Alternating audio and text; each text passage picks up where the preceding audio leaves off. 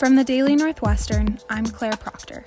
Welcome to The Ripple, a bi weekly podcast on the effects of state and national politics on the Evanston and Northwestern community. Coming off the heels of the Iowa caucuses and New Hampshire primary, we know that the presidential election is on the front of everyone's minds. But on this episode of The Ripple, we wanted to dive into some of the more local elections, what's happening more on the grassroots level.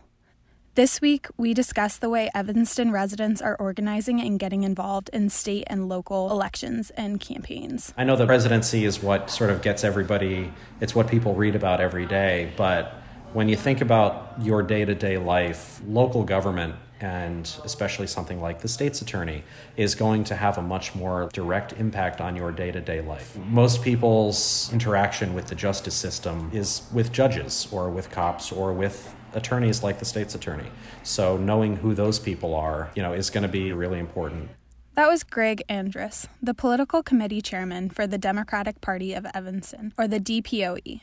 When Election Day rolls around on November 3rd, Evanston's eligible voters won't only be casting their ballots for who will occupy the White House for the next four years. They'll also be voting on races for the clerk of the circuit court, the Cook County State's Attorney, the Water Reclamation District Board, and more. Before choosing which candidates to endorse, DPOE's members had a chance to hear from candidates running in elections up and down the ballot. Evanston Democrats heard from everyone from Jacob Meister, who's running for the clerk of the circuit court in Cook County. I'm the only candidate in this race who's actually practiced in the circuit court of Cook County for my career. If you speak to any of the judges or lawyers, it's a universally recognized that this court system cannot continue to, to operate the way it has. We cannot allow the party machine apparatus to keep holding control of the office. To U.S. Representative Jan Schakowsky, who spoke on behalf of Senator Elizabeth Warren's campaign. Two reasons why I think we should support Elizabeth Warren.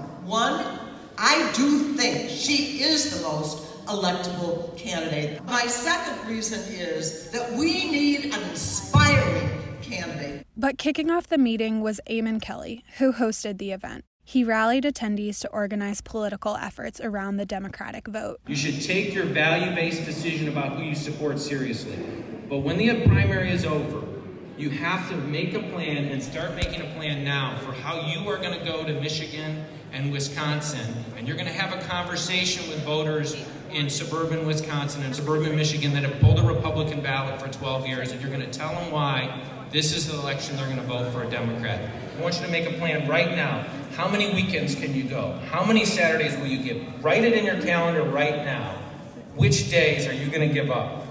And then dig a little deeper because you have to believe that you can make a difference and you have to believe that you must make a difference. Because Evanston is a very left leaning city, much of the DPOE's campaign efforts target red or purple counties in Michigan and Wisconsin. This means doing phone banking events where volunteers call eligible voters in these areas to flip them blue. As we get closer and closer to November's elections, these phone banking events will increase, Starting in May, volunteers will be at DPOE's headquarters every night making phone calls. Right now, we're not doing things that are explicitly for the presidential election, but all of the party building that we're doing right now in Berrien County, Michigan, what we're going to start doing up in Kalamazoo, will eventually work to help get the Democratic president elected. I mean, every volunteer we recruit for Berrien County, Michigan Democratic Party is not just going to work to flip that House seat, it's going to work to keep Senator Peters in office in Michigan, because if we want to flip the Senate, we need to hold that seat. And it'll work to get Michigan's electoral votes for the Democratic candidate. I think of it as exporting talent. We vote, but as the way to help out is really to capture the energy from this bright blue district and help out our neighbors who need it. Kalamazoo, Berrien County, and a whole host of other places are a part of the DPOE's Midwest Alliance of Progressives, or MAP, an initiative to elect and re elect progressives on a local, state, and national level by partnering with local Democratic parties in the region.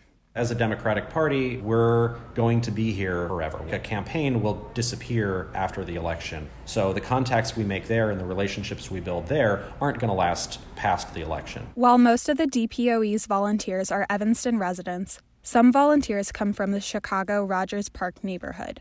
The group also has students from Evanston Township High School volunteer with them. Andrus himself started volunteering with the DPOE after the 2016 election. He said the excitement volunteers get from engaging in the political process is something he's experienced personally. It just makes me feel less helpless. I come in and I make phone calls and I talk to people and I get people who might not be politically engaged. I get them to think about politics, or I find somebody who's a really strong Democratic voter and then I convince them to go be a volunteer. And whenever I do that, I feel like it's not just me reading the news and feeling helpless, it's about doing something. Even before the endorsement meeting, the DPOE opened its doors to candidates to hold campaign events or meet DPOE members. Kim Foxx, the Cook County State's attorney who is running for re election, came to the DPOE headquarters February 1st to do just that. So I need another four years because we're just scratching the surface. The work that I want to do around drug addiction and mental health is at the forefront. We've gathered people from all sectors together to imagine a justice system where we don't prosecute people for being mentally ill or having substance use disorder. Imagine that. And then tell us how do we build that. That is the work that's to be done.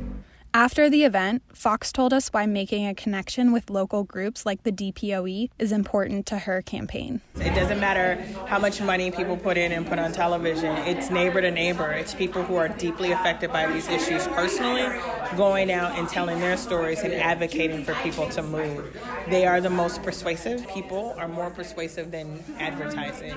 And so it's important for people to be able to see you, hear you, ask you difficult questions so that they feel a sense of comfort that they'd be willing willing to advocate for you outside of these walls. The DPOE isn't the only grassroots organization in Evanston mobilizing around the 2020 election. Indivisible Evanston, a local branch of the National Indivisible movement focusing on local advocacy, formed in the wake of the 2016 election. Here's Laura Tanner Swinand, the group's co founder. I had done some work on the Clinton campaign, volunteering, but really almost felt like I wished I had done more. And was really dumbfounded, honestly, and just horrified by the result of Trump winning. When I read this Indivisible Guide, which was created by two former congressional staffers, which was a really common sense, strategic, well thought out plan for how citizens could take our own power back and push back on things. The first thing that came up was the immigration policies, the travel bans. It started really with that. Indivisible Evanston has written tens of thousands of postcards to voters, reminding them to register to vote or check their registration status. They also organize phone banking events and attend rallies. We're not trying to reinvent the wheel. We do partner with organizations, both at the national and local level, to be able to mobilize people out on the street. We do our own events here in Evanston, and then there's larger events down in Chicago where we participate in that as well, like something like the Women's March, which is a coalition of local Chicagoland area grassroots organizations, and then being part of the national Indivisible Network that then also partners with other national groups to do these big nationwide actions. While Indivisible Evanston may be located in Evanston, much of its efforts are focused on the national political arena rather than on tackling local city issues. If we don't accomplish this goal, of taking control back, basically getting Trump out and anyone who is going along with his presidency. There's so much at risk here that is going to have damage for a long time. The energy for local issues is super important, but right now it's like the Titanic is sinking. There might be a lot of loose floorboards, but it's not going to matter if the ship is sunk. So we're focusing on trying to prevent the sinking, and then we can worry about lots of other things. Whether efforts are focused on the race for the White House or a local campaign, and no matter which way groups are mobilizing, Organizers agree that the onus falls on citizens to take action. What people really need to realize is that this election and really politics in general, it's going to be in your hands. If people want to see a change, they have to come and be the change. Thanks for listening. We'll catch you on the next episode of The Ripple. This episode was reported and produced by me, Clare Proctor.